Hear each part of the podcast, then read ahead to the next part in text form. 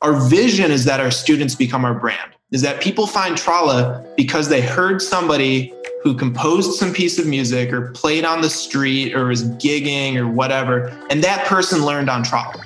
So if we are very good educators, then the next generation of musicians is going to be a larger pool of people and they're going to then be creating music, right? Our, our whole thing is you use that instrument for whatever you want.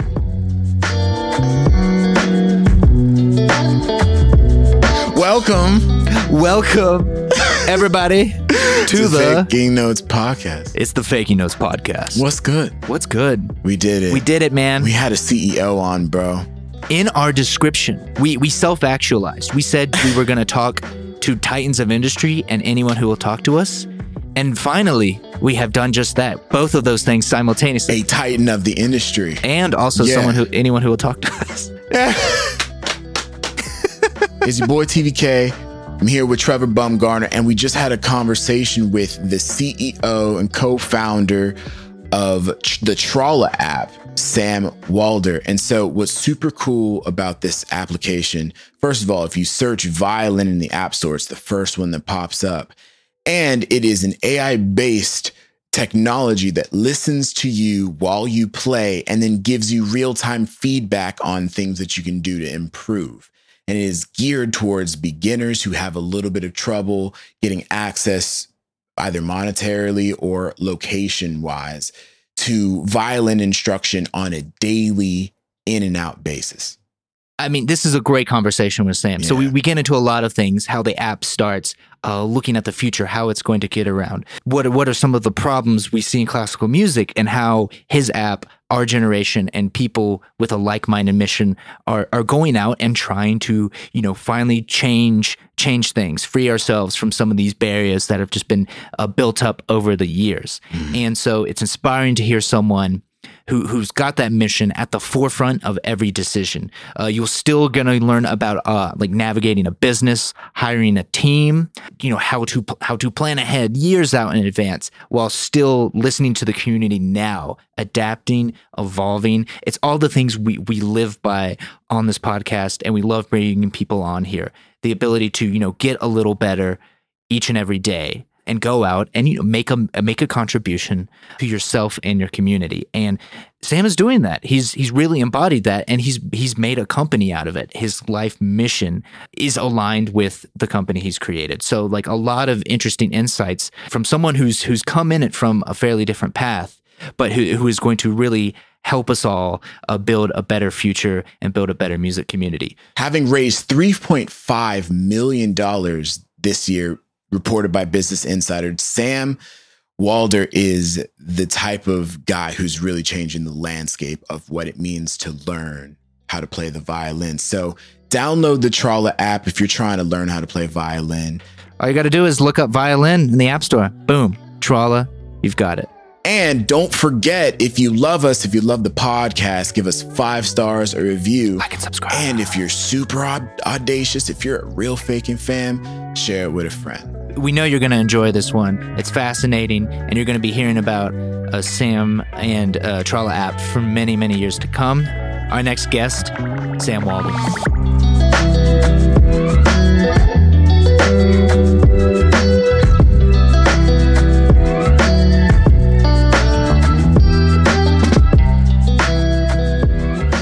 Yeah, bro. So, Sam, thank you so much for coming, my man. I really. One thing about faking notes that I love is that we have the opportunity to reach out to other creatives in the space of of the arts and really gain insight on how to be nimble in ti when times are changing. And I think you are somebody who saw a problem in the the pedagogical world and you've set out to to fix that. Can you talk a little bit about what you're doing with Trala and what your mission is to like change the face of pedagogy for the violin? Yeah, of course. Well, first of all, thank you both for having me on.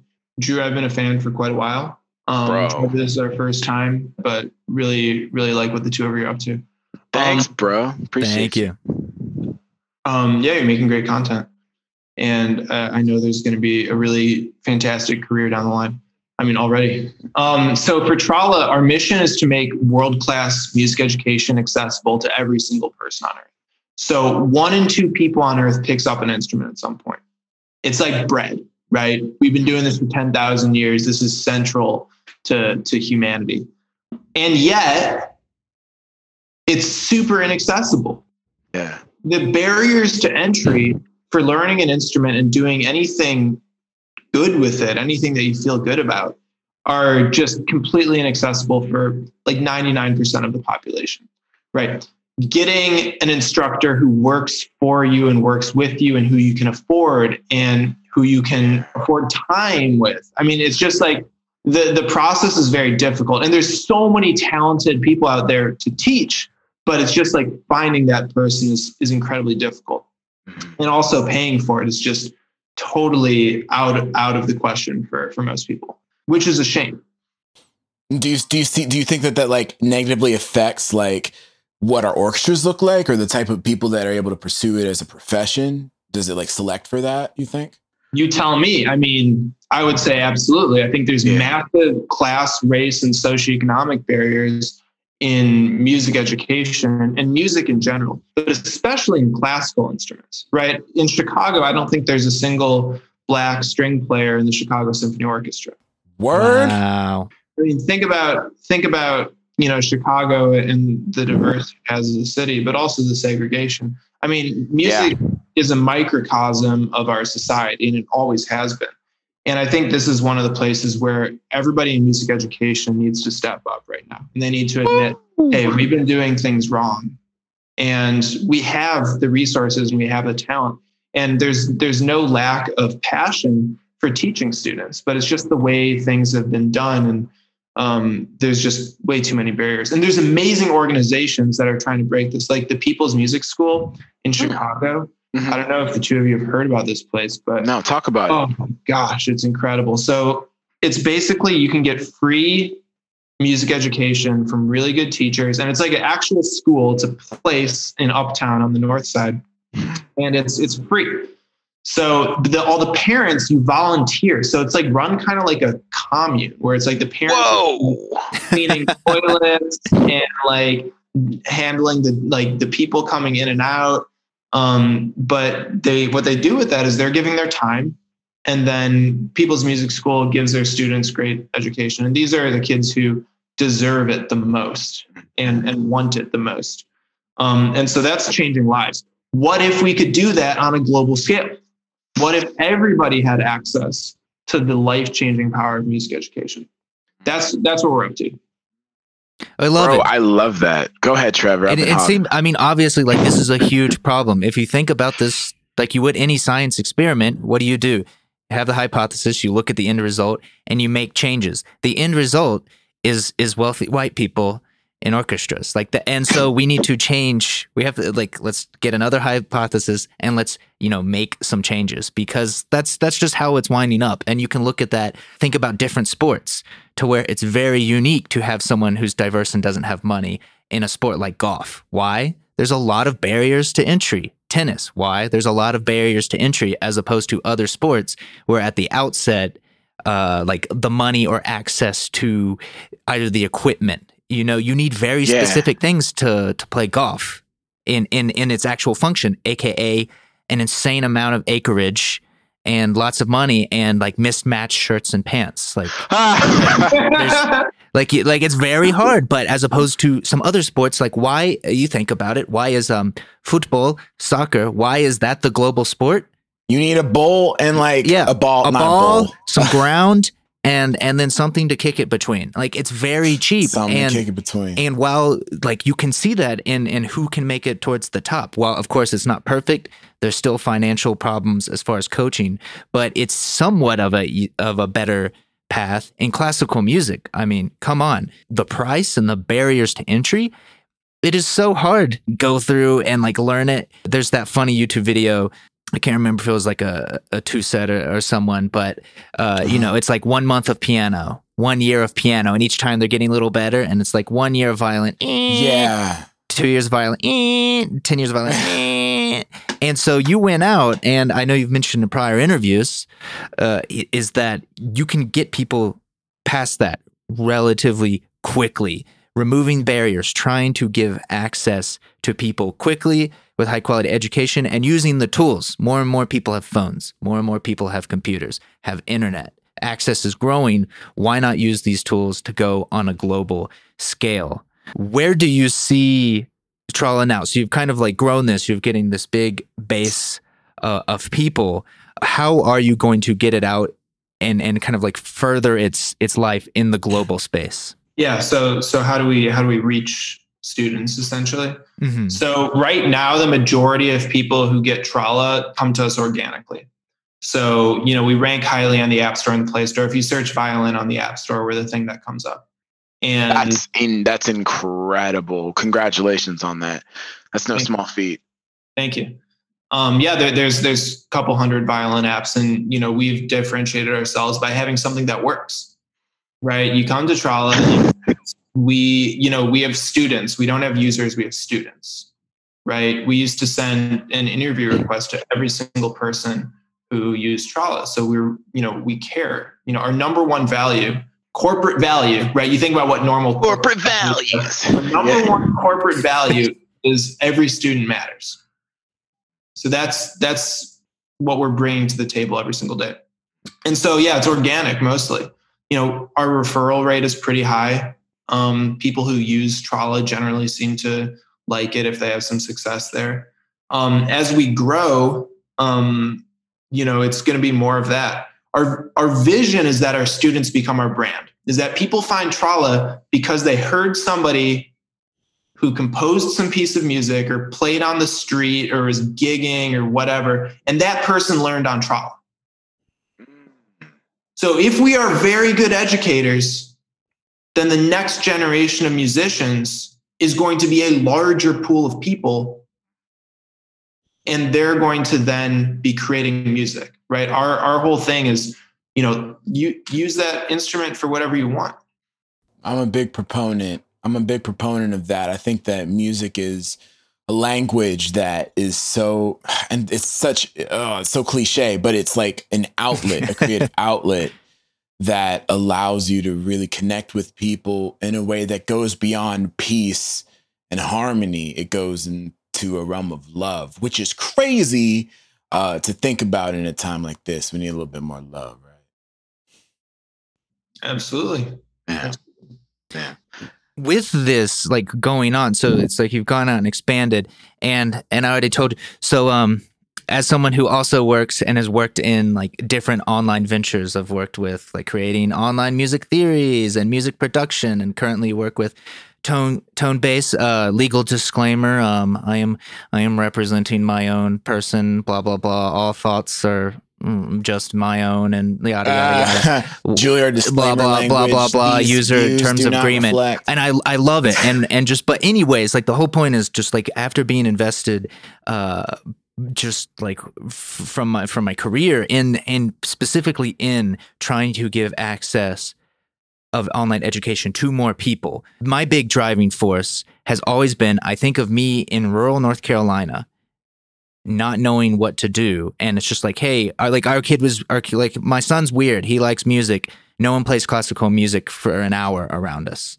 Uh, like what do we do with what do we do with him like there's no there's no real lessons and so i was just a mystery to my parents and i didn't have access to these types of education platforms that now even just 15 years later are, are booming. So like the the particular thing I really love about Trala is that it, it checks off that box. It's it's affordable, and it's just got like a really driven, tested, tailored education focus to get in and give access to peop, uh, music to people that normally would not have this. And so you've you've gone beyond just rural North Carolina. This is global. This is new. It's affordable. countries. And you've seen and you've seen results. So yeah. like hats off to you. Let me tell you three stories about about students. Um, number one, so uh, Rachel Rachel Miller, she's our, our head of student success. Um, yep, she's my friend. Yeah, really, really fantastic. Um, she brought on a special guest to one of our all hands meetings uh, last Friday she, you know, we, we have, you know, everybody in the team comes together and talks. So she said, I'm going to bring a guest. It's a surprise.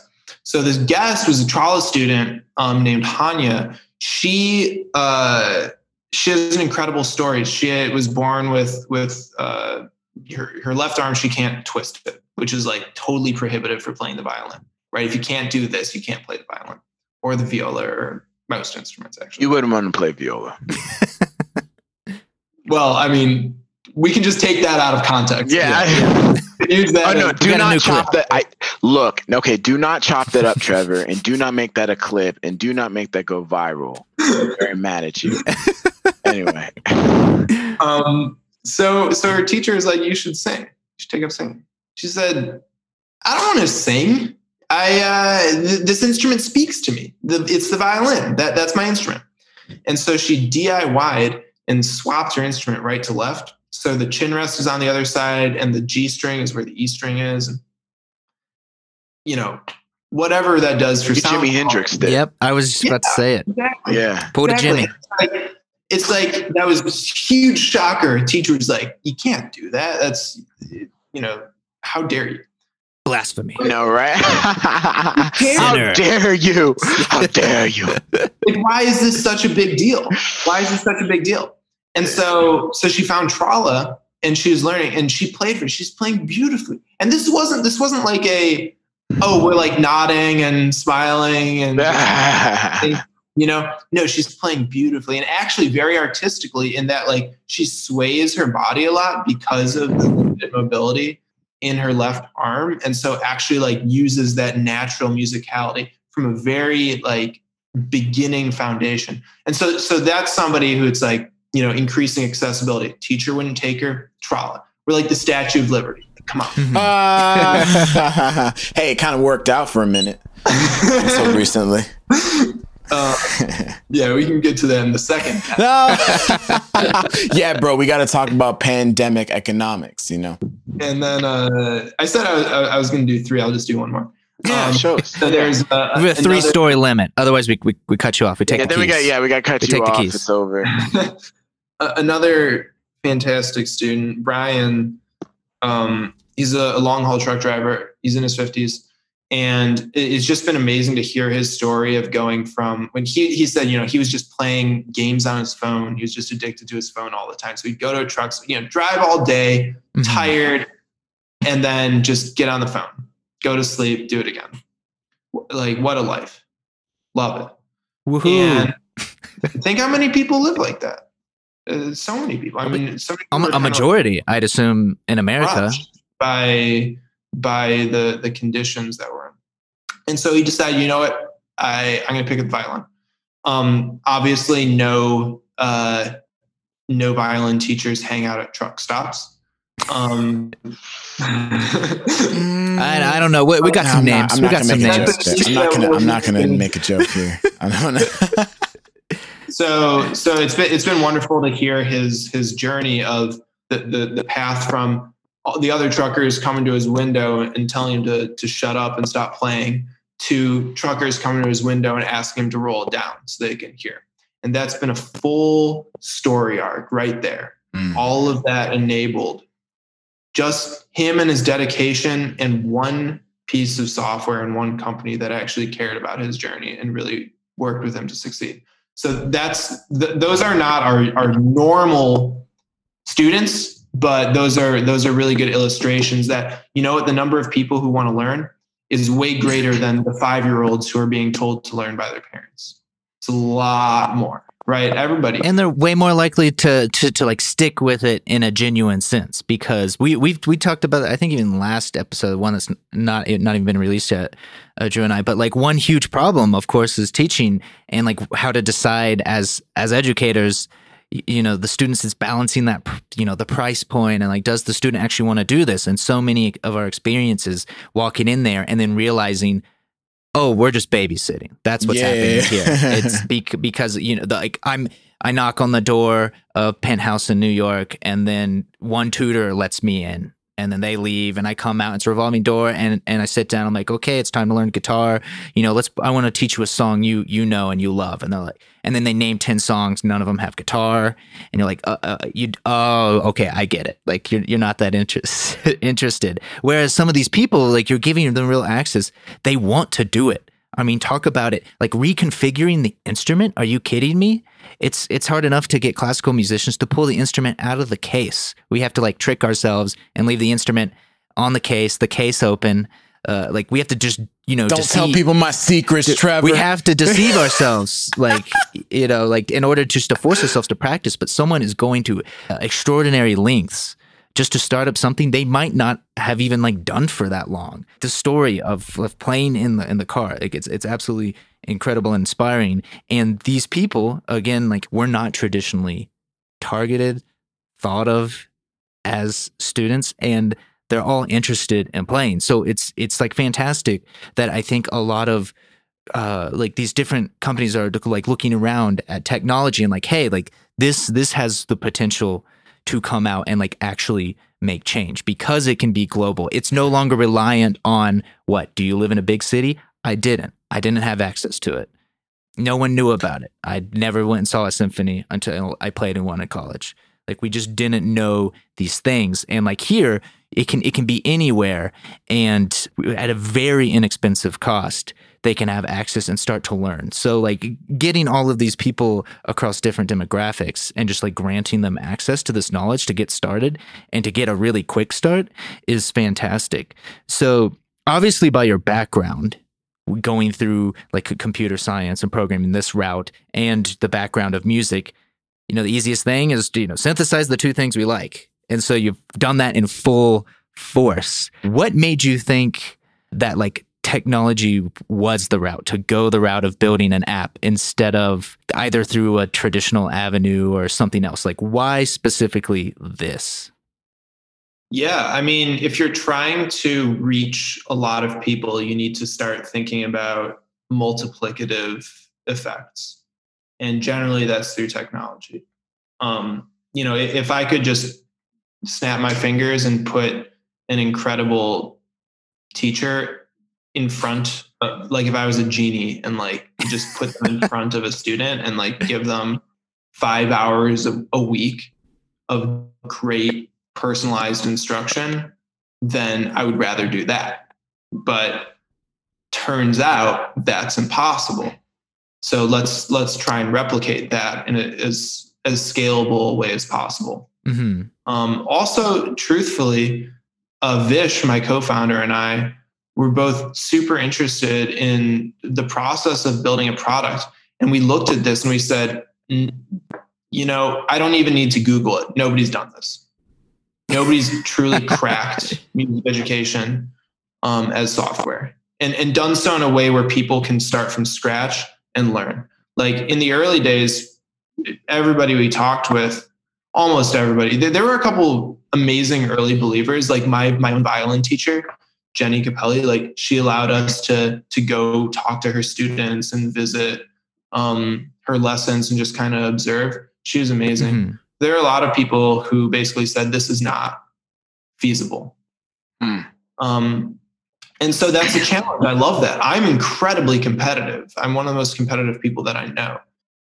Hey, you gotta be to be uh, founder and CEO. To make man. change. You gotta come for the throat. Yeah, man. I have a quick question for you, man. I really am such a big fan of everything you're building. Uh, I I don't know anything about computer uh, computer science or engineering or anything, but I do understand teaching and like creating a lesson plan and trying to figure out a way to activate someone else's brain. Right, it's very difficult. Um, I have a question though. So when it comes to beginners, it's as a teacher, it's really hard to teach beginners because they end up quitting.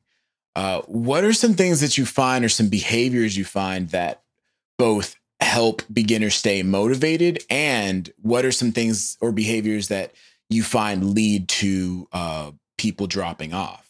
Yeah, that's that's a really great question, and I would say that that's the core thing that we're working on right now. So the next Mm. 12 months of Trala right now are all around early educational efficacy and it's close cousins retention and usage. So the the background our process right now is we're doing I, I, I think you did one of these right? Rachel talked with you for about an hour and, and basically yeah. asked you the same question. So whatever you told her. Uh,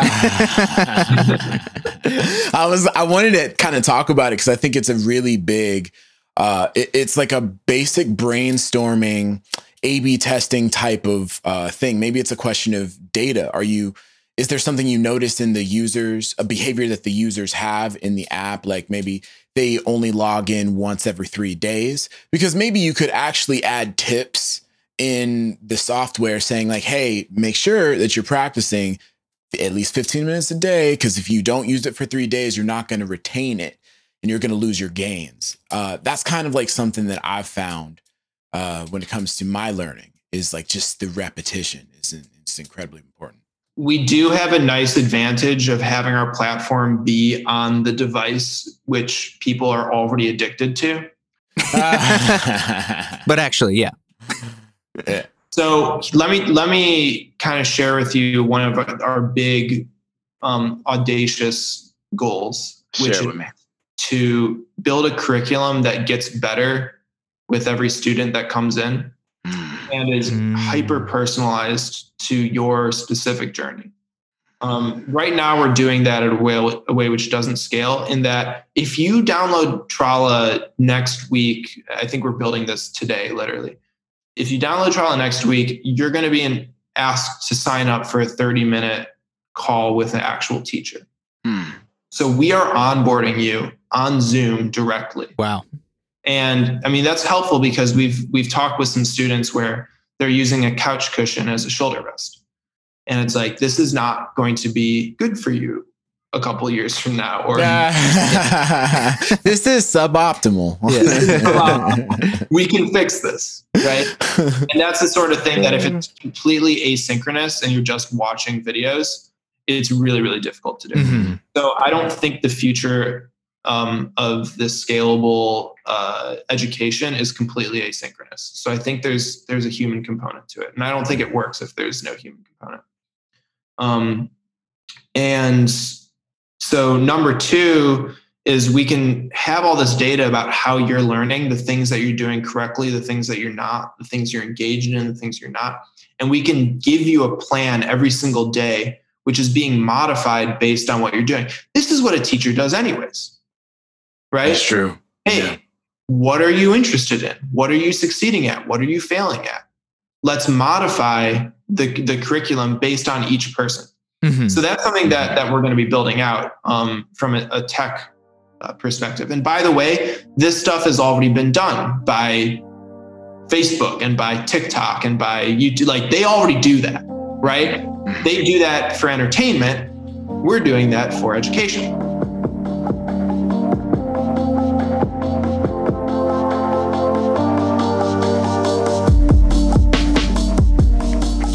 The educational space is a booming industry, uh, especially on the internet. So you're, you're definitely riding that wave, my man.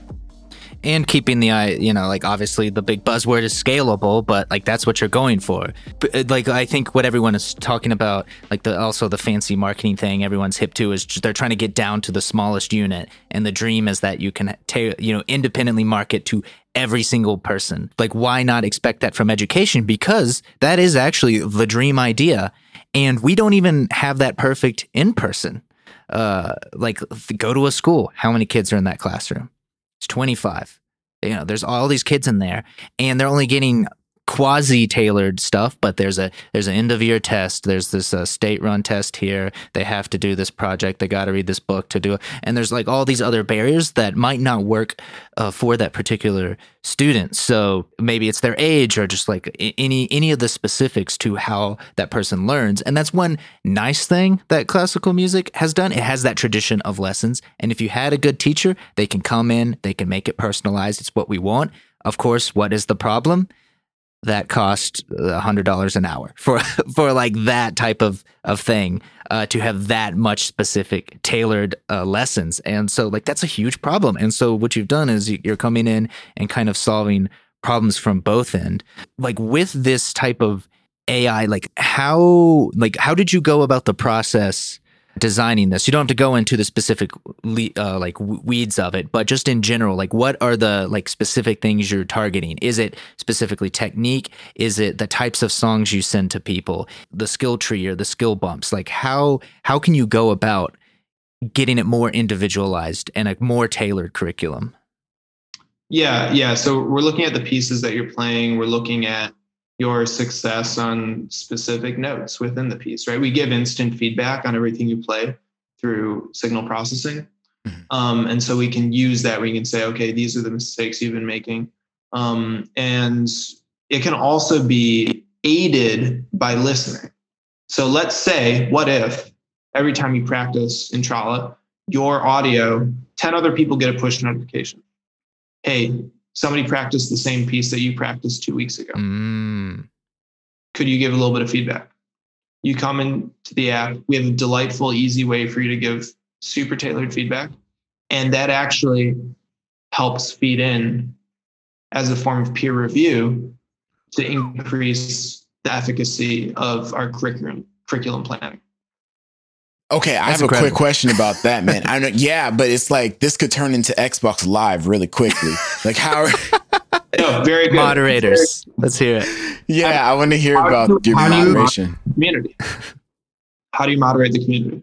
Yes, how do you moderate your community it, with that feature? So, how do we moderate the community? Uh, yeah, this is an evolving question. Mm-hmm. Um, we, I'll, I'll say first and foremost, I think there's a couple communities that that are doing this well. And so we're going to be kind of working with them to to figure out you know what's working and what's not. Mm-hmm. Um, one of the nice things, well, two nice things. Number one, can we have the feedback not be reliant upon language? So can somebody in Bolivia give give feedback to somebody in France if they don't have mm. a shared language?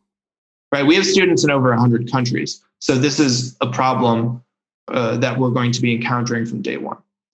Um, and number two, one of the nice, really nice things about uh, Trala is that everybody's coming here for the same reason. This isn't Reddit where people are just anybody can go there. Literally. And say, and say whatever they want and and come there with with really bad attitudes um, or great attitudes. You know, it's they're going to bring whatever they have when you're on Trala, like we're we're gated. Like there's a paywall first and foremost. So you're in this community for a reason. You paid for the opportunity to be in this community, and we're going to be moderating it very very heavily. Again, there's a human touch to it.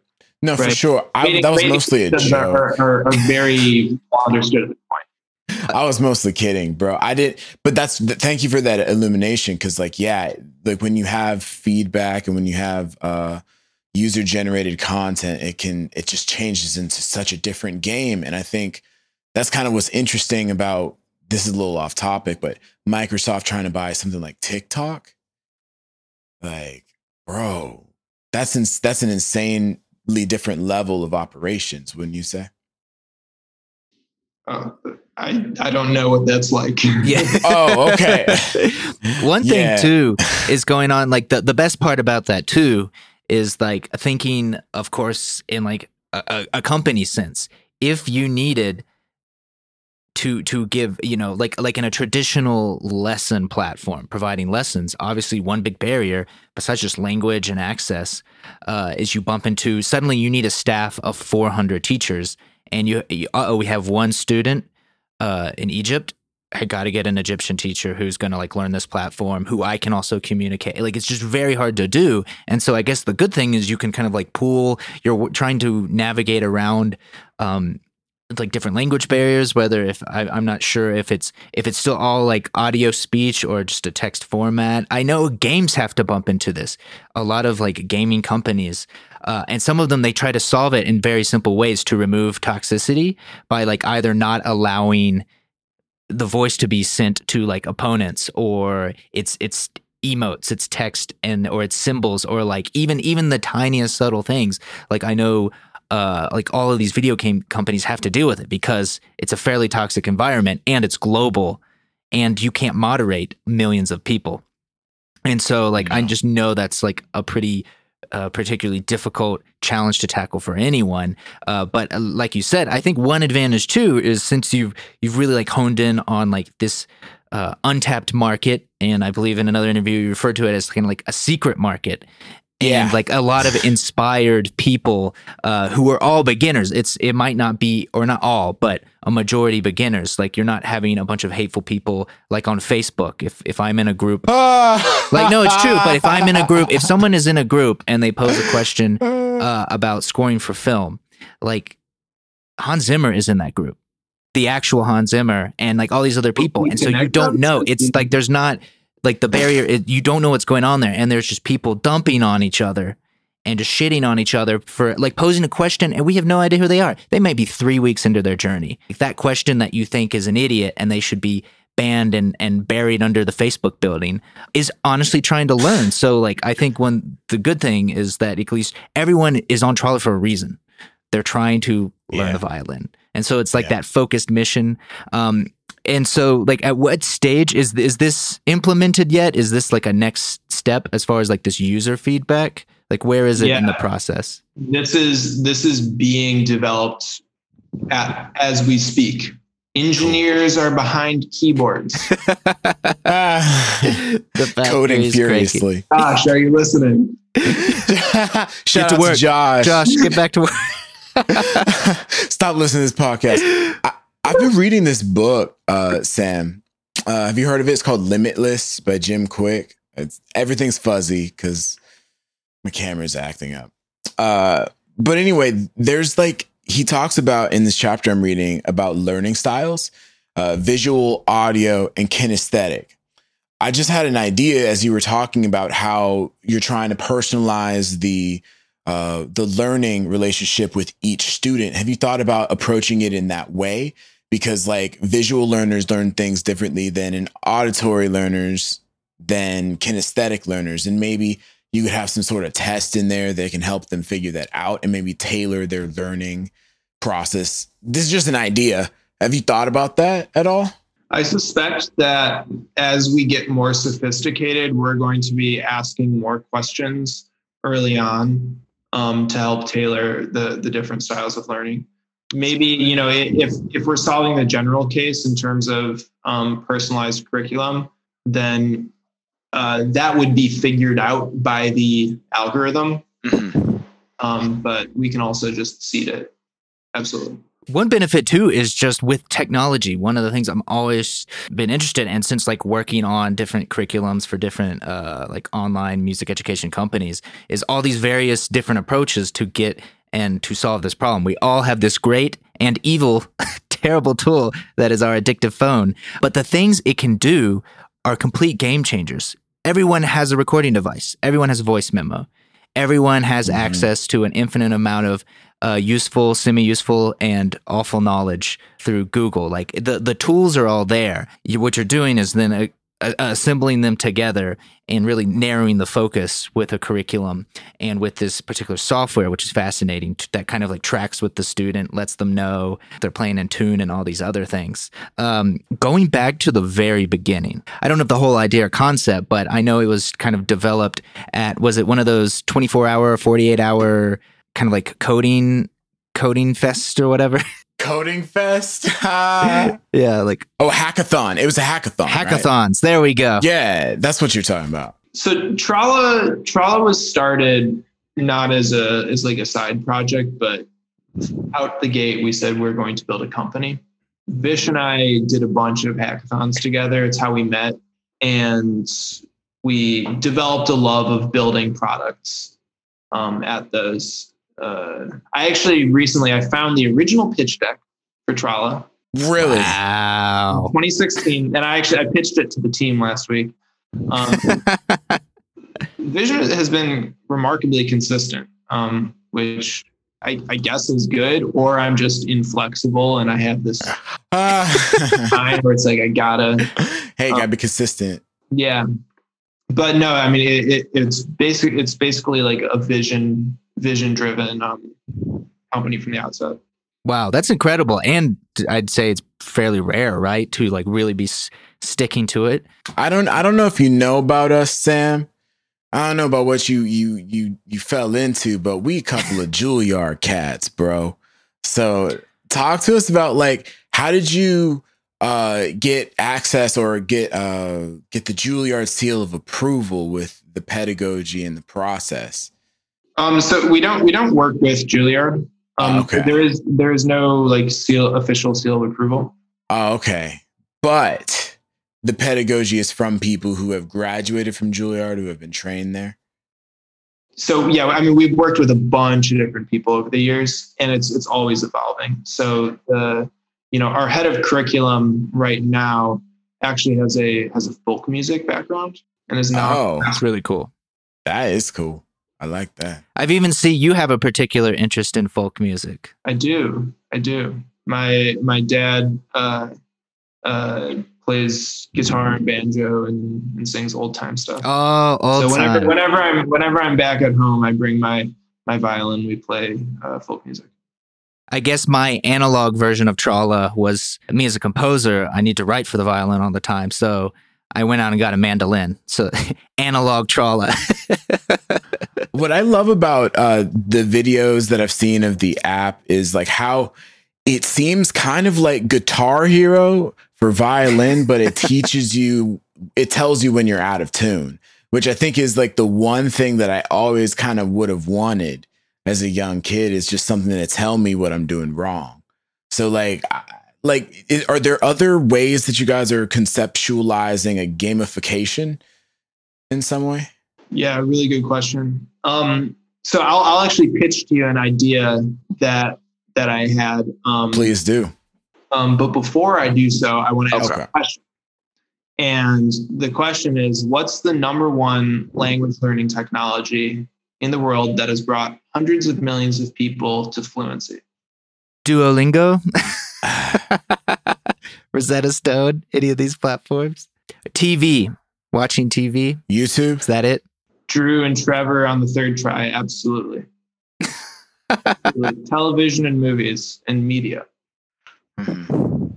though if you ask any first generation immigrant to the united states you know what you know how'd you learn english or you know whatever if, if you did almost always tv and movies have something to do with it Mm. we don't even think about that as education Absolutely not. it Yeah. doesn't require motivation it doesn't require dedication it has no curriculum and yet it is the most successful teacher of language ever I that's I mean that's true. Every person I've ever talked to, that's facts. Like every person I've ever talked to, my favorite is when you're talking to someone and they're just like ridiculously well spoken. They're like, "Oh, I, I apologize for any uh, incorrect things I might say and uh and and a misuse of grammatical punctuation." I'm like, "Yeah, man." You know? No, you good, it's their dog. fourth language, but they learned e- e- no matter what. They're like, "Oh yeah, I watched uh like a good friend Alexander Lieberman, a composer from Germany, knows a lot of languages." It's like, "Oh, cool. How'd you learn English?" She's like, "Oh, South Park." Like, what? it's like, wow, you don't you don't say a lot of the words they say on South Park, but good for you. but still, that's how they learned. Um, so, with that yeah, in your mind, how uh, how can you apply that to music? Exactly. I mean, so so that's one of our main inspirations. Is it's we're trying to create an experience, right? Education is not a series of tasks and then you take a test.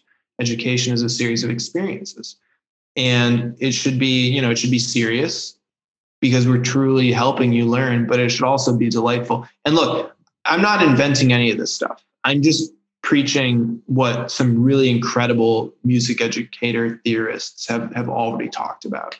Um, and so I, I think there's, I, I don't want to take any credit for any of this, but this is what we're trying to apply to Trala.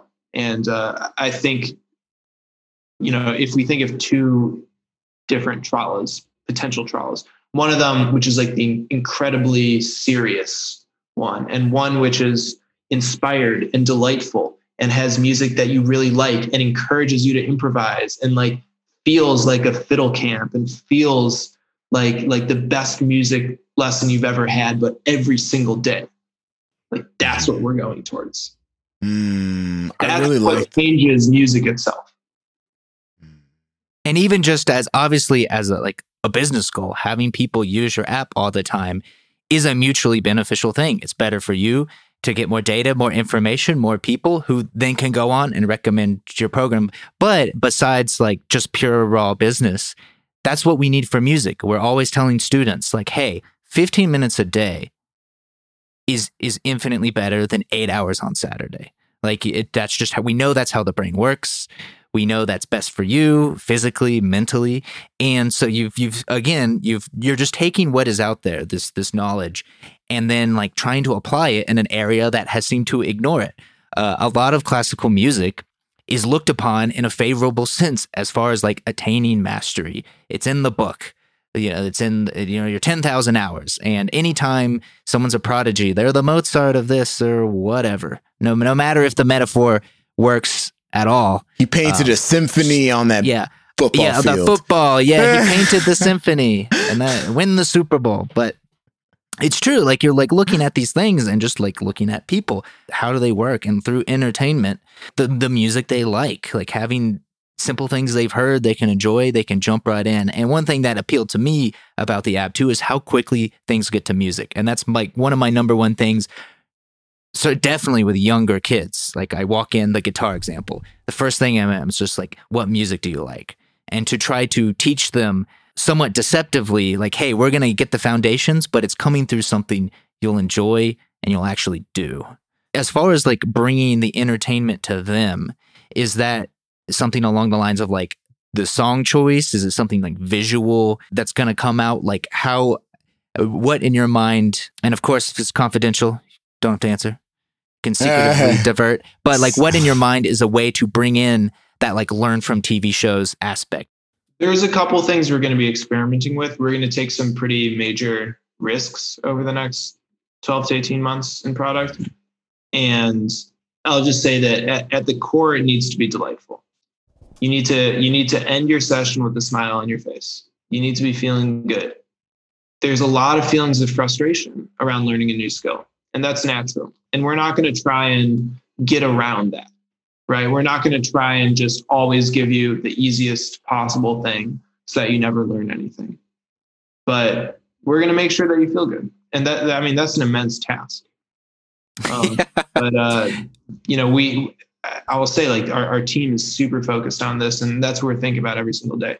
When we bring people like you, Drew, and interview you and say, how do you motivate students? Right?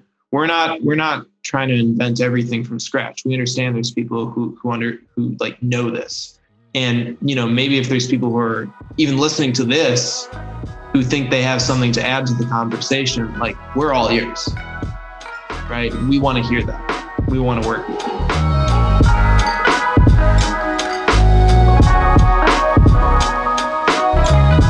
I, I really think I think that it's the community, man. I, I think that like, and I told this to Rachel. It's like I remember when I was going to school and I was like the weird kid for doing orchestra. It, it broke my soul to to under to not be understood by my colleagues, to not be understood by like my my friends that I went to school that were all into football. You know that was, it was so tough. I couldn't get him to go to recitals. I couldn't get him to go to concerts I was doing, and so what I did find was a smaller community, but a really impassioned community. And so I love what you said about having this community of people who have opted in, but they've they've spent the money, they're investing the time and using the app. It's a very different type of community. And I think that finding ways to broaden that community or deepen the connection between these users is going to be the way that you really kind of curb some of that uh the the the attrition um, because I think that like if you just don't feel like if you feel like you're just letting yourself down, that's really easy to quit. But it's a lot harder to quit when you're letting a lot of other people down that you really love and admire. Think about if you were on a soccer team or a football team and Mhm. you know you decided you didn't want to play that game. Everybody's like, "Bro, we need you though. Come through, man. You're the goalie. What are we gonna do?" yeah what are we gonna what are we do? gonna do without you? so uh, that's just my two cents, man. And I really think that the reason why I wanted to bring you on here, and I'm, I'm so psyched to talk to you, and I've, I've watched a bunch of bunch of your interviews, is I think that you do you do get it, and you're out here really changing. Look at me sounding like Trevor. You're out here doing the thing. You're, you're you're creating an app that's really connecting people and making sure that they don't feel like they are alone on this treacherous journey of learning a violin. My question for you is like, how can I be helpful in that way? I, I love that. That's the question. These are the hard hitting interview questions right now. Um, yeah. First Tough of all, stuff. First of all, thank you for saying all that. And, and by the way, I, I really appreciate the opportunity to speak with people who care about music uh, as much as I do. I, I'm trying to get more involved in the musical community. I feel like I've been very ingrained in the tech community for a while, and uh, I, I don't ever ever want to lose sight of the people who are making music and learning music and going through this on the day to day. So, I mean, that's that's one of my my personal goals is as CEO of Trala um, over the next year, year and a half, Mhm. is to deepen my connection with the musical community. And I know that the two of you are, uh, you know, you're you're a door into that. So, We're steeped in community. yeah. Thank you. I, I I love that. Like one particular thing that brings up a question I had noticed, like in, in doing the research for this pod and thinking about that, was you've had a lot of success, particularly in the business community. And the the big thing, everyone we bring on here, and you you really do fit the mold of like the people we, we love speaking to, who have who've gone in and have either have thrived in music or thrived in another uh, another type of field and who are able to bring in and bring in a unique perspective or contribute to the community, our music community, in new ways that are going to allow it to grow and to foster and to survive and thrive uh, throughout the next century. And so, in in this research, I noticed like you have a particular knack uh, for suc success, interviews, press, what have you, in this business community, which is almost untapped by classical music. You know, we live in our little bubble. We don't know what's going on. We're scared of money. We're all starving artists. TikTok? Some real, yeah. What's a t- uh, tick talk? Talk tick, talk tick, and we don't know. Like we don't know what's going on until we're like begging for someone to fund a concert series. Uh, meanwhile, uh, you and other companies have recently gone out and successfully raised capital and funds and seed money to get these ideas off the ground. When before, I think it's just people, you know, chipping away at the at the rocks in the quarry, like trying to struggling to kind of get their ideas or their schools off the ground.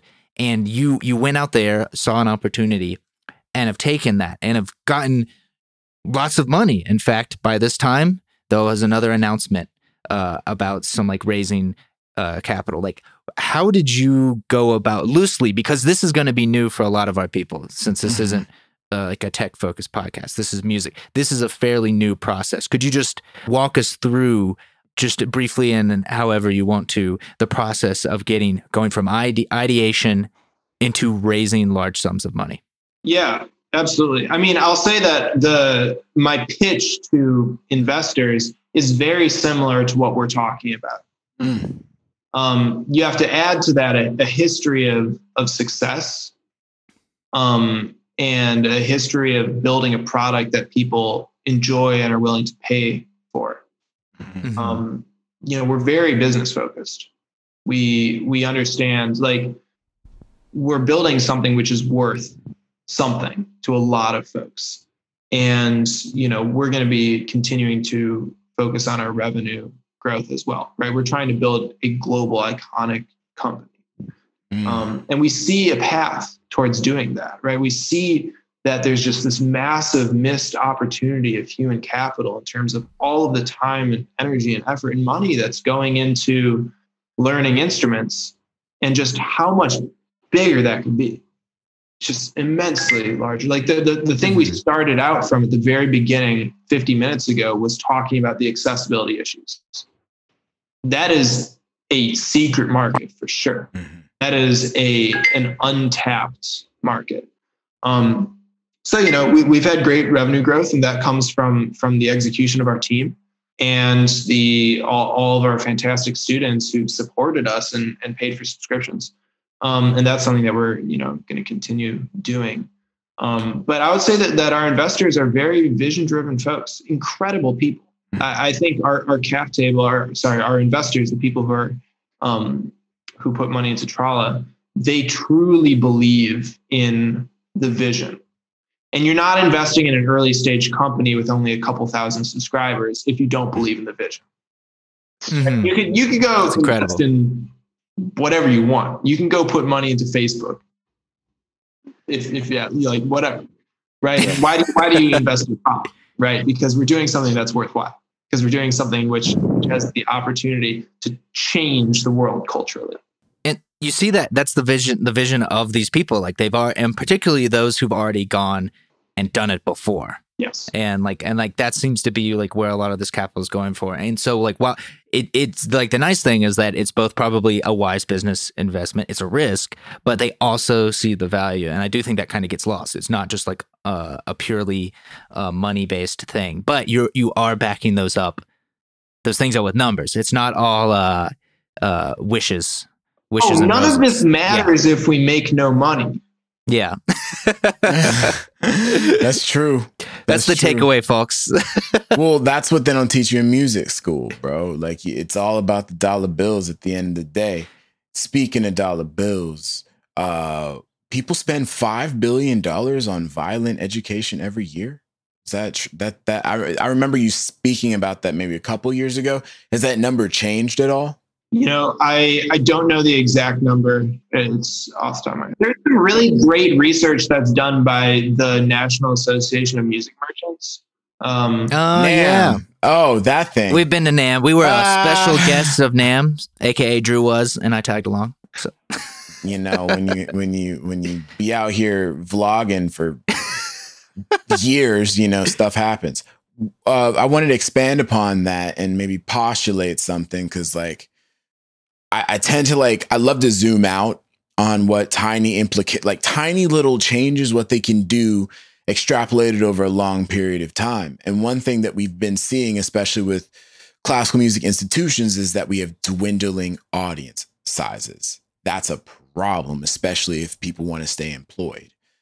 But what I also see is like the most ravenous concert goers tend to be people who either play amateur or they used to play and they understand the value and the amount of time that goes into producing professional grade ensemble sound, right? If you're building, do you also believe, and this is my question, do you also believe that by building this app and pro- providing the access to this type of playing, we're not just producing more musicians who may be on the concert stage, we're also producing possible audience members who actually understand the dynamic of performing a stringed instrument. Do you think that this is a possibility that we could, I don't know, like change the face of classical music? I, I, think that's a, a really great question. Um, and, you know, I think the audience number one, yes, we are creating, every time you create a musician, you create a music lover. Number two, I think the audiences are already out there, right? I think people understand how wonderful this music is, and and I think that it's just a a servicing problem. I think it's a packaging. Mm. Mm. I think it's, it's like it's, you, you, know you can yeah. have like really amazing food, but if it comes in like a garbage bag, outdated, packaging is a hundred years old you're not going to pick it up. It's a, it's a huge problem, and that's something like we're we're all trying to do. And I think we're we're at a unique period in history. Of course, everyone thinks they're in a unique period of history, but one is is that eh, people in their 20s 30s right now and and much younger have just are like looking out there and being like the music i'm playing and the things i'm taught are not reflected in in my world i don't see them around there classical music always feels like this weird, weird oasis. And for some people, that's a nice escape. But for many, I, I, like almost everyone. If you if you ask even any classical musician, like, oh, what do you like? Anyone off the street, like they'll they'll be listing off. They like hip hop. They like rap. They're interested in in something else. They love video games. Uh, a lot of people who are younger, unless they were taken to those lessons early, and even still, if they were dragged to lessons at five, uh, they they fell in love with this music often through another avenue, like film. Like that brings up a whole other thing. But almost everyone likes the sound of string instruments. Mm. It's there's like there's science behind that. But what the context is, it's Motown, it's hip hop, it's R and B, it's film, video games. If you go to these like live orchestra video game concerts, like Drew has played at, or like w- one of the most popular concerts I went to at the Lincoln Center was the live Lord of the Rings trilogy. They had to add on another performance. How many times has a classical performance been like, you know what? we, we've sold need out so quickly. We need another Brahms. We bring it another- out. Bring, it out. It doesn't. Brahms three. It doesn't happen. But they were like, okay, Fellowship of the Ring again. And it just made insane, insane money. And people loved it. They sat there for three and a half hours waiting for fake Enya to come out and sing at the end. Ah. And- And it sounded true. Like literally, I was sitting there. I'm just like, first of all, I was like, this is amazing. I'm like, what are they going to do for the credits? And straight up, some some lady probably sits backstage every night for hours waiting out to stroll out and to sing "May It Be" for the credits. They do. Like like They that's someone's job. But it's like Yeah. people love these things. Often it's the packaging that gets lost. And a big part to like what both of you are saying is that you know music education has dwindled in schools and in their day-to-day life. Hmm but what hasn't dwindled is just this access to technology so it's like well, okay while it's fading on here it's getting cut from programs. It's not as interesting to students. Parents themselves it's the first generation that grew up not playing an instrument so they don't know oh i should take my kid to this. Now old people are forcing electric guitar on their kids. Their kids want, want to be producers. They want to be skrillex. And they're like mommy i don't want to play the electric guitar. It's not cool. You know like good luck with violin. They won't even uh, play rock music. Technology is technology is is what you've gone in and kind of like gone into like break down this barrier using Trala, using education. Uh, what else is going on in your mind as far as is trying to like reduce the barriers to entry, uh, not just through price in the app, but int- interest, like general interest, how to get people engaged with classical music? Yeah, Drew, it sounded like you were going to say something. Yeah, I was gonna say this because I was gonna answer your question, Trevor. I was like, you know how you get teenage boys to practice? Tell them that Girls girls, will it. like them.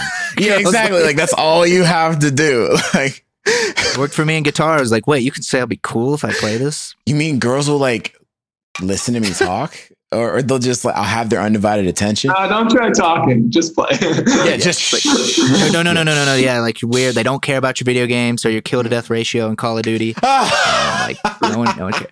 So the, yeah, is maybe that's the solution. It's like a half, like a a, a tender half of Bro, violin. Bro, the score you get. So it's like, hey, girl, like I played Mary Had a Little Lamb and I got Level forty I on an S violin. plus. Um, Mary Had a Little Lamb. Come talk to me. Yeah.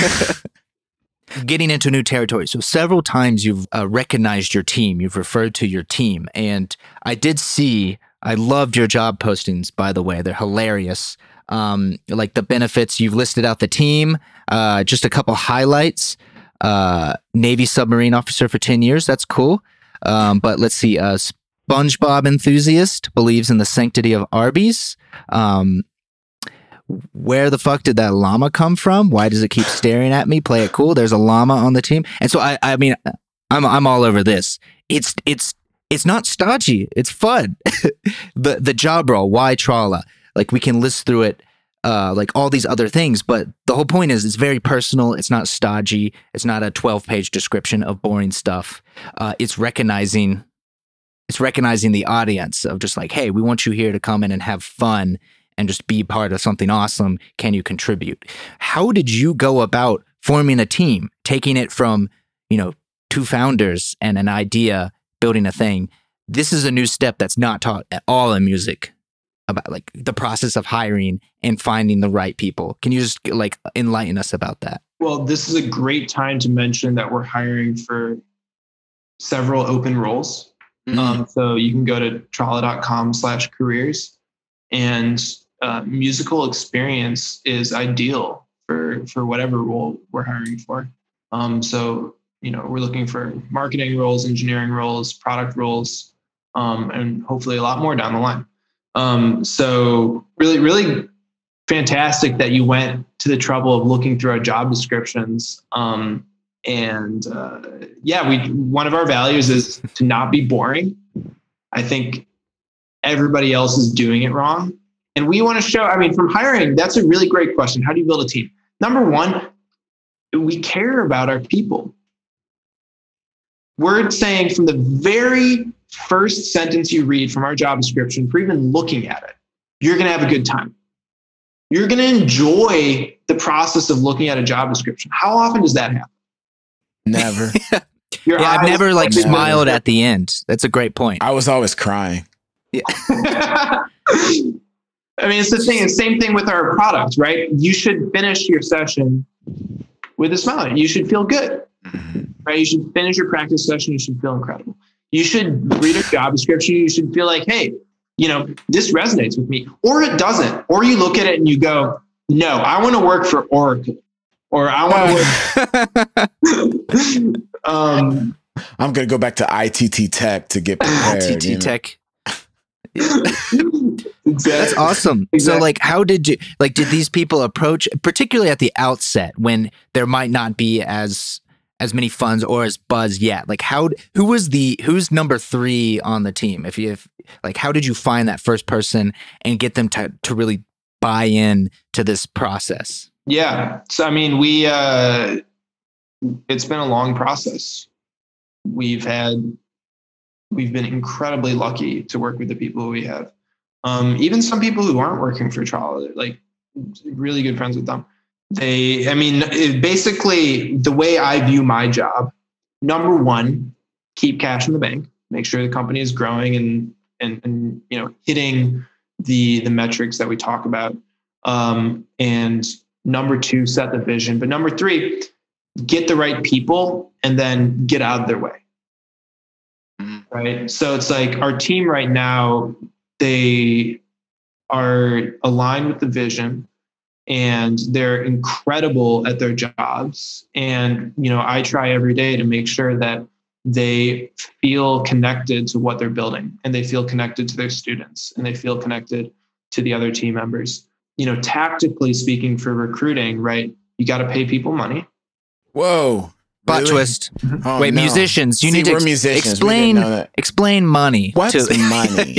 well, that's that's another thing that when we're working with musicians, we make sure that that they get paid. Right?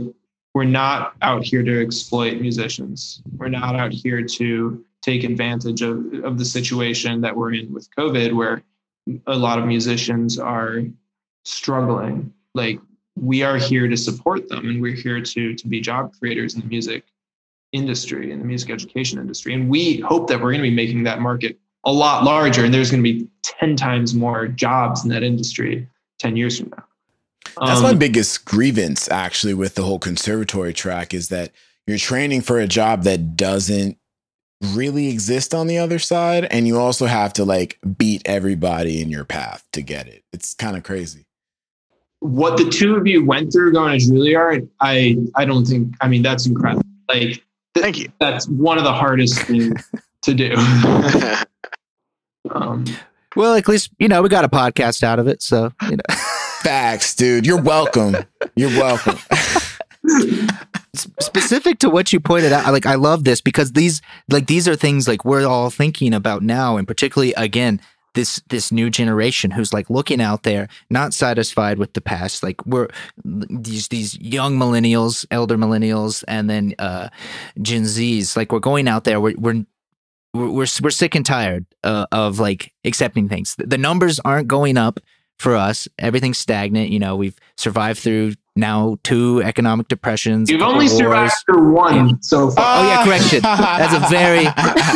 We're still living through it right now. Yeah, yeah, yeah, yeah, yeah. Survive. It survives a loose term, but anyways, people want change, and they're going out and they're trying out new avenues. Uh, not not only for survival but also interest. It's like hey i can take my idea and the, the something else i'm interested in. And you know what? It is okay for me to not follow that a, a really strict path. Um, with this this like kind of growing the the team and then trying to like find the right people. One thing you, you said that resonated me. I, I spoke uh, when I first moved to LA about two years ago uh, with the general manager of another company, uh, Spitfire Audio. They're huge in sample libraries, so every film composer, hip hop, like they're they're top dogs. And I just remember I go speak at the booth and they gave me this like booklet, like a little journal. Uh, like for free. Like I won the lo- the the raffle. No one else was at the booth. It was the last day of it was the last day of NAMM. It was the last day of NAMM, and they're like, "Hey, we don't want to fly this back to London. Here's this book." And just like the aesthetics of this journal, it was just their story. No one's going to buy. How many people are like, "Oh my god, I really want to buy this book about uh, the creation of Twitter."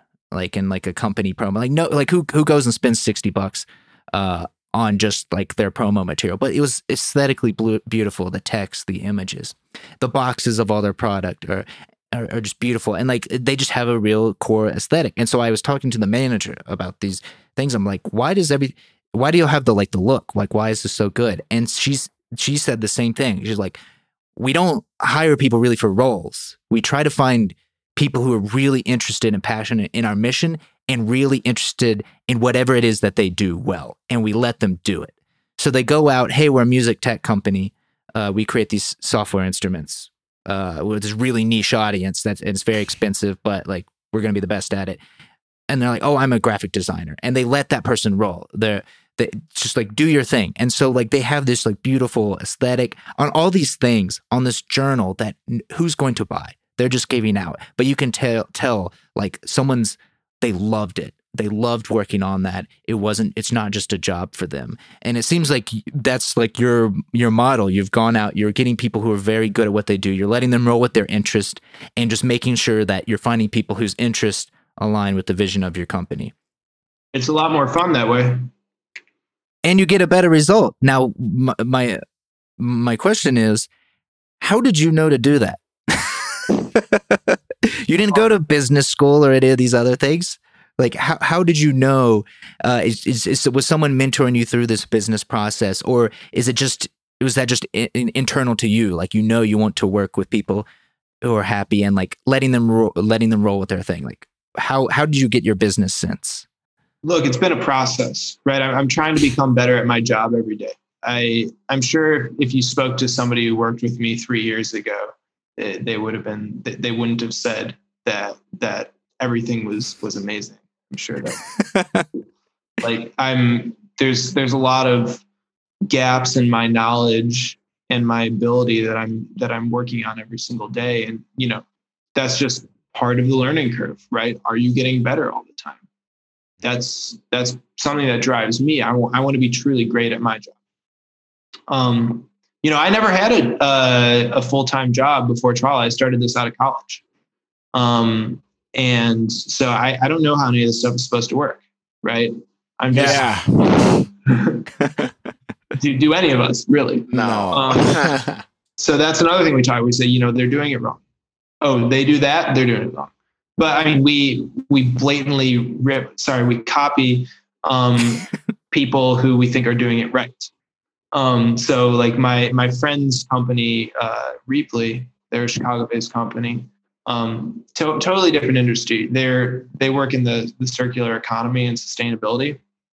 Um, but you know, I, I look at how they do their hiring process, and you know, I just ask questions of them, and all of our investors and mentors. Right. Um, we've had a, a standing call with with Bob Meese from Duolingo for like two years now, and he's been absolutely instrumental to hmm. help us on our on our process. Pun intended. I saw that a big a bigger su- uh, subscribe button, right? yes, yeah. That Who was that? that? was the very first conversation. There's two yeah. years worth of material at least. Dude, maybe we should em- employ that, Trevor. Yeah, uh, just a huge, just like just a single. Ass. No more phones. It's just a subscribe. We just ship people subscribe buttons, and it's like a stress ball, so they can just keep subscribing. We can get them a like and a subscribe, and they can just re- release all the tension. But yeah, I like that.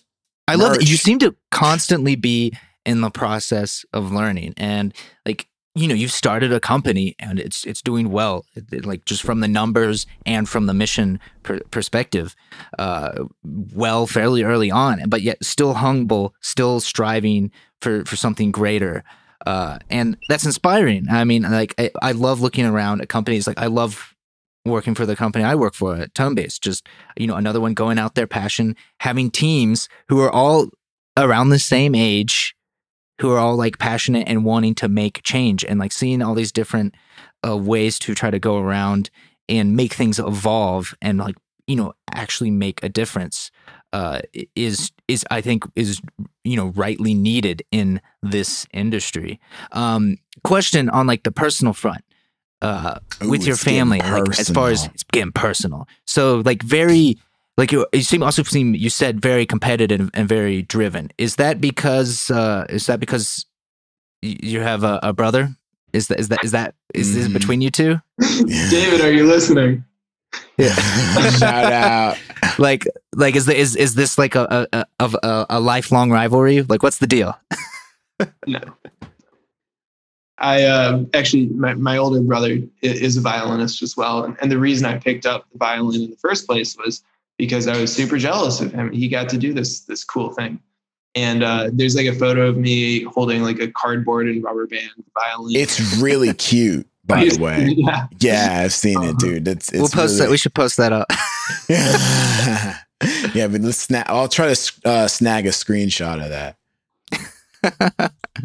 Are your parents like what what is their their mindset in all of this? Like is there something you can see in them that like spurred this idea? Because it's not every day that someone's kid goes off and and makes an app. And, and an app in music, let, let alone in, anything else. Like, wh- where do, do you kind of see where this this driver for these two things kind of sprung up in your background? That's an interesting question. I, I haven't really reflected that much on it. I, I don't know if the two of you, you know, have reflected on your own musical backgrounds. You know, I- I'm sure we all have completely different um, places that we came from. I, I don't know. My, my parents are were always incredibly sportive, Mhm. a- absolutely sportive. You know, Yeah. never. You know, they're the type of of parents where it's like, just you know, just go do it. Like, Get out my face, do the What thing. what generation are they? Like, um, I guess they're boomers. Ah. My mom's a boomer. Yeah. My mom's a boomer. Yeah, dude, that's so funny. I have a question for you, um, because like in a, in one of your interviews, uh, you had said that if you could meet like any or collab with like any artist, it would be Lindsey Stirling. And like as somebody who's like performed with her, like I'm really curious as to uh, beyond just like, or or I remember you saying that you were marking that like it's because of how she's able to inspire people to put violins into little little girls' hands, like little kids' hands. Like I remember when I was doing my Insta grind, like 2013, 2000, like 18 or so. I remember always seeing people hashtag Lindsey Stirling, always talking about Lindsey Stirling. Like she was a she is a cultural like pillar in the violin world. Like beyond that, what are some other or included in that? What do, why do you think that is? What is it about her that you think inspired so many people and how do you think you could as a company replicate that? Oh, that's such a good question. Um, you know, my my current inspiration is the local music teacher who Mm. who doesn't have a, a large audience, who doesn't, you know, they're they're making a modest amount of money. They're not a superstar. They're not gorgeous. Maybe they are. Who Mm. knows? It doesn't matter. You know? It doesn't matter.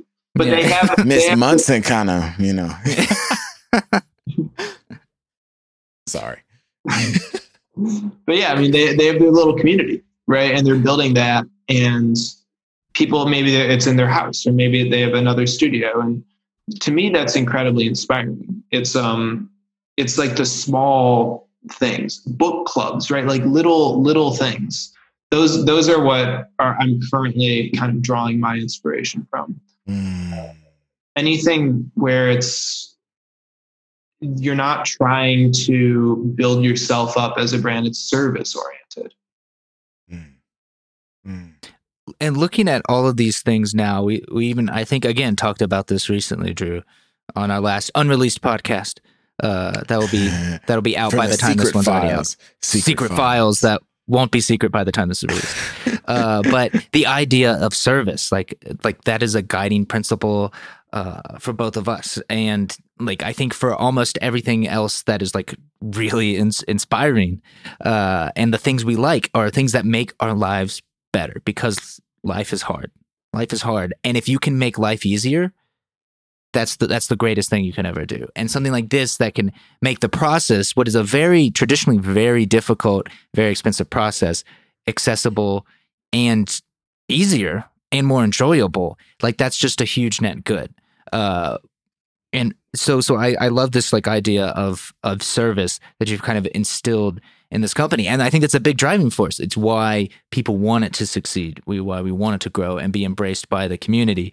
Uh, it's because we we can we can at least in like enlarge in this total pool, pool of musicians of artists. Uh, and the one thing I also like too that both uh, you mentioning like uh, Lindsey Stirling and what you've done at your company uh, as well is that the goal isn't to to have a bunch of little Paganinis running around or a bunch of little virtuosos running around. That's actually a horrifying thought. Yeah, a lot of little we don't need Paganinis. that, no. Like, would you rather fight one large Paganini or a hundred tiny Paganinis? Like, just. but it's it's true. Like, I I think I that's a personal mission of mine when I'm teaching is I enjoy students who I know the goal isn't to go to conservatory. The goal isn't to be the most famous. Uh, my longest running student for three and a half years It was music, music theory, and it was to an 80 plus year old high end corporate tax lawyer. Just a Mm. sweetheart guy, amateur musician, recorder player. Yes, he played the recorder Whoa. for like 40 years, like Baroque recorder. Like, come on, like you can't get any niche uh, any more niche than that. You know, that's an audience of one. And but he he he devoted his life to this, and him and his wife were just passionate about it. Like they were going to be contributors to music, and they were very good. They were very good amateur musicians. But regardless of who or what the background was, whether you know you're 13 and you're going to go into journalism, I think the world can be better having creative people, artists in other roles, and that's something that's nice about this too. Like we imagine a world where uh, politicians, doctors, who, whoever, uh, journalists, writers, um, cashiers, you name it, are also like musicians who think about these things in a creative, uh, a different different side of the brain path. I think it's a net good, and this service directly targets them. It helps them out. It is the secret market that you've unveiled. So you've kind of laid out some of these like new ideas, um, these I guess next steps, so to speak, of the company. Could you maybe talk a little bit about like beyond that? Like what what do you see and hope for in your ideal world like 20 years from now? Where is Trala? What what has it done? Uh, what have you done?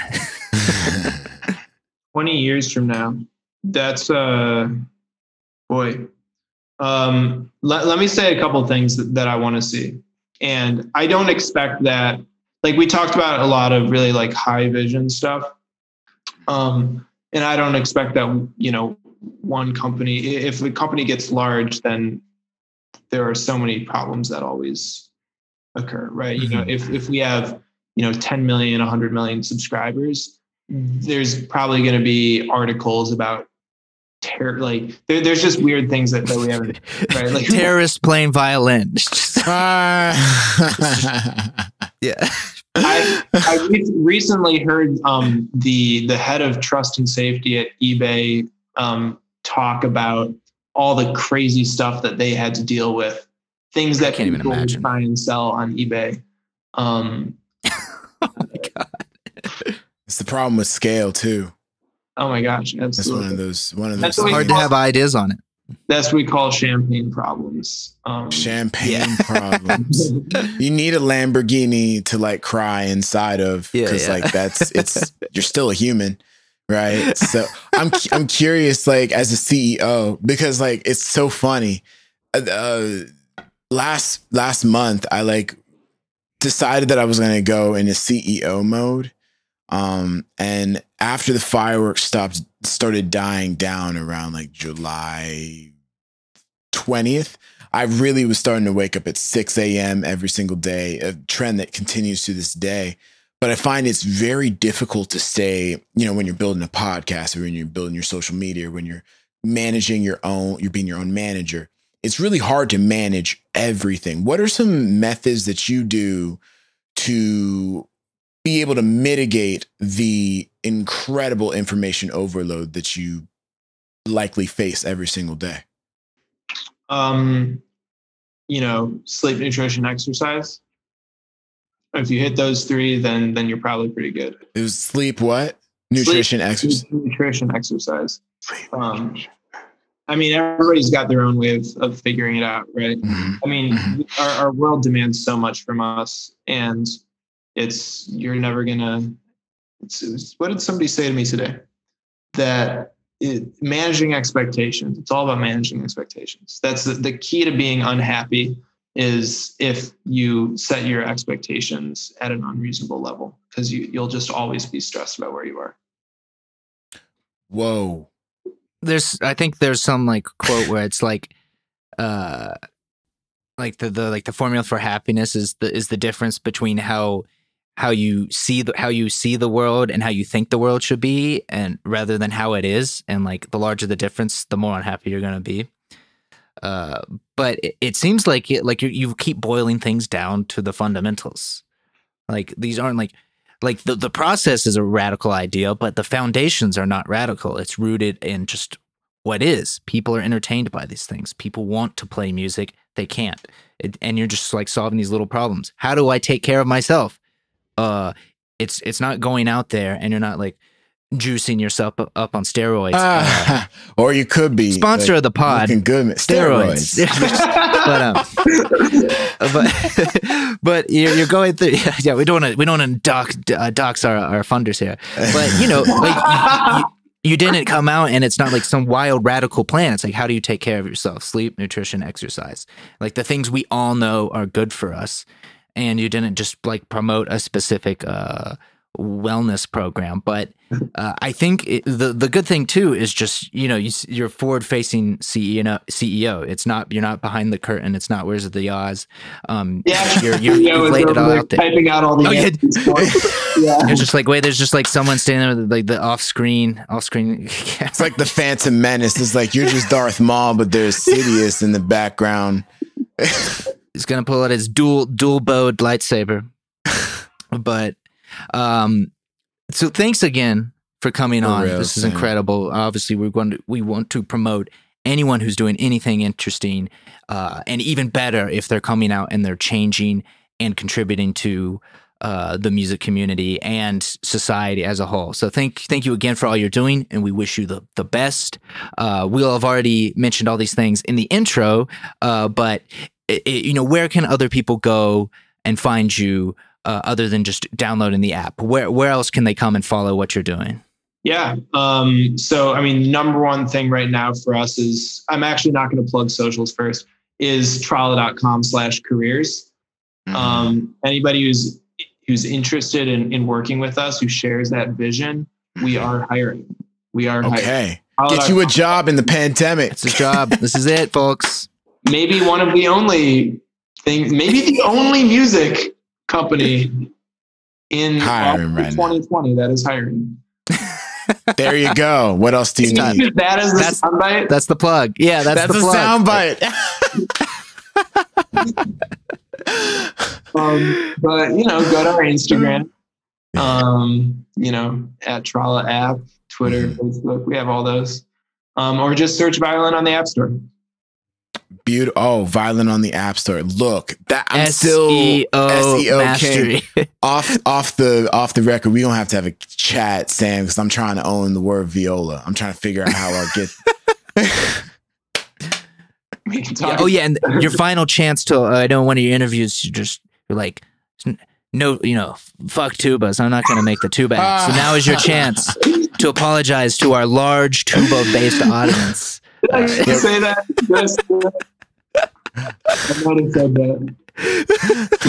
Oh no, my you god. didn't. Well, you didn't. We didn't. We paraphrased you. It was. Oh, uh, yeah, you were just Yeah, like, man, we're not going to make it for tubas, but Yeah, the yeah. the the ultimate goal is, I believe, in the Business Insider is to cover the the suite of orchestral instruments. Yep, we're going to the symphony orchestra. We're Oh, snap. internationalizing. We're going to the symphony orchestra. Yeah. I love it. Ooh. But thank, thank. I mean, thanks again. It was, great. it was great to speak with you, and you know, keep it going. That's, keep it going. Don't that's stop. very Drew. Same, same to you. I, I love what you're doing here. Thank you for having me on. It's it's an absolute pleasure to talk for 90 minutes about what I care about, what I do all day. So I really appreciate it. We're happy We to love have it. you. Thanks for coming through, bro. Talk soon. Yeah. Bye.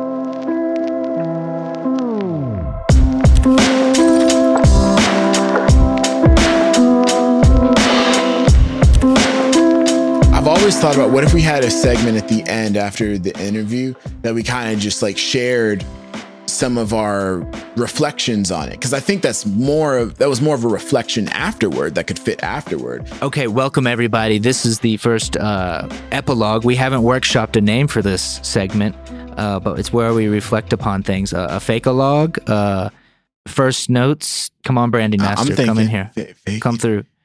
Come faking through. files. No, uh, fa- uh, the faking I don't know. I, I think it's just like on second thought, I'm just thinking. I'm like thinking about stuff for my brand too. Major, minor seconds. Minors. I don't want to have anything minor. That's anything with the word Yeah, minor in it. yeah. That's, that's bad for SEO. We're gonna It's workshop it, but.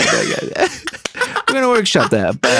Uh, major seconds. well, he's one of us, bro.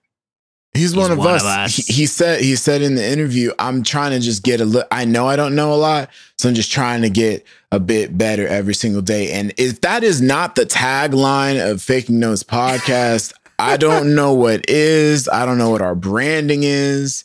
You know, and one thing that I do want to say that tickled me pink was that uh, he felt like we, the Faking Notes podcast, is a door into the music community. So uh, can we get that on some Word. shirts? Can Yeah, we just yeah, get let's some get- shirts with a door on it. music community. It's like yeah, the music, the music community and the uh, uh, fistula community, big fans of the pod. But fistulas and doors have in common they open up portals to new realms. Okay. so yeah, yeah, like a fistula really is the ultimate like synthesis of ideas and it's, uh, it's really a door. It's just we're breaking down barriers. Breaking down barriers. You know, fistulas just need a rebranding. I think that's their problem. Factual. So fistulas come come at us. Uh, we could take. We'll take your money. We'll, we'll promote you as Um, long as you need.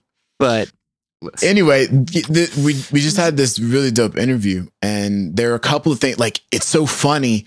Like in this interview in particular, I felt like I could keep asking him questions. He was he was so forthcoming and vulnerable and honest in all of his answers. Uh, you can hear it. He, he's he's incredibly humble. He's incredibly smart. He's incredibly driven. And this is the type of these are the type of people you know we want to help uh, affect change in our community and in our society at large. It's it's not dollar signs. Uh, it's it's not. uh, There's like the the mission is the driving force. Almost every decision is driven by the mission, and I think there's a lot we can always learn from that. Aligning what you want to do with your mission, whatever it is, if it's service, uh, what have it. Uh, but I think you know, like the when you when you speak to someone like this, it is it's inspiring to have someone uh, who's driven and who's going out and just doing it. That's the thing we always talk about. Uh, all of our guests, you've you've heard it out of how many we've had over like, twenty plus guests. most recently, Like- Taylor Rossi was talking about uh, how do you solve, we, or we talked about how do you solve a problem, or how do you see a problem, and how do you create an infrastructure to solve that pain point, that problem. And a huge pain for, point for people is like if you buy a violin, starting to play the damn thing. It is so like labor intensive, it's intimidation. intensive. Ugh. And so what Sam has done is just gone out and like tried to solve that problem, like uh, like many of our guests, like like they just and and even better when it's something else outside of music that you can bring in to help solve that. With Taylor, web design. Uh, with with al- with almost all of our guests, something else, and Sam coming in from that computer background, uh, built an app to uh, bringing these different worlds together, bringing in the business Mm. community, finding funding in the business community, and bringing that over in the music. That funding could have gone towards anything else. It could have gone towards a new goes to washing the machine banks to be company. Honest bro but don't don't study about how banks work you'll want to yeah you'll just want to riot but he he brought that into our community, and uh, and he's and he's he's here to stay. This is company's here to stay. Um, it's inspiring to see. Uh, j- It's inspiring just to see someone come kind of come through, do it, put things into action, and really c- continue. It's four years in. That's a grind. I'm sure there's a lot of failures in there. Uh, we didn't quite quite push too hard on that in this interview, but like I'm next sure time i just want to hear about all your failures Next time bro. it's grilling. spill the beans It's gonna be UFC UFC ring and just like knee to the face. No, but um, it just didn't come up naturally in this particular conversation.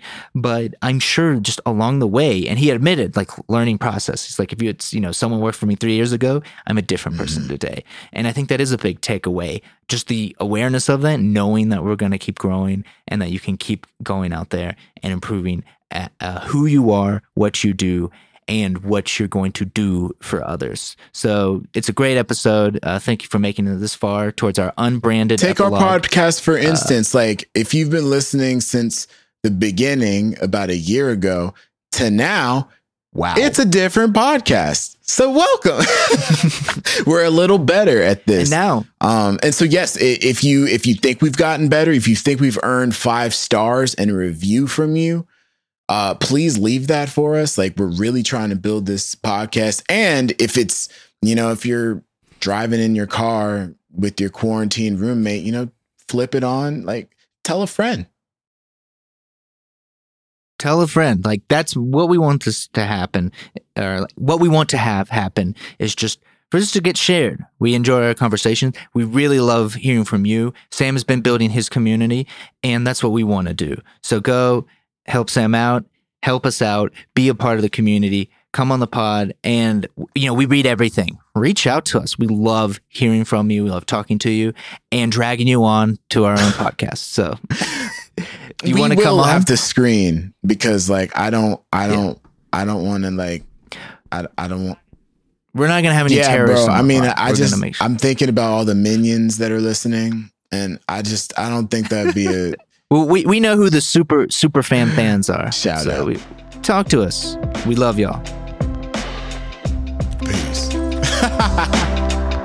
It's like we've signed off like twelve times. All right. Talk soon, everybody.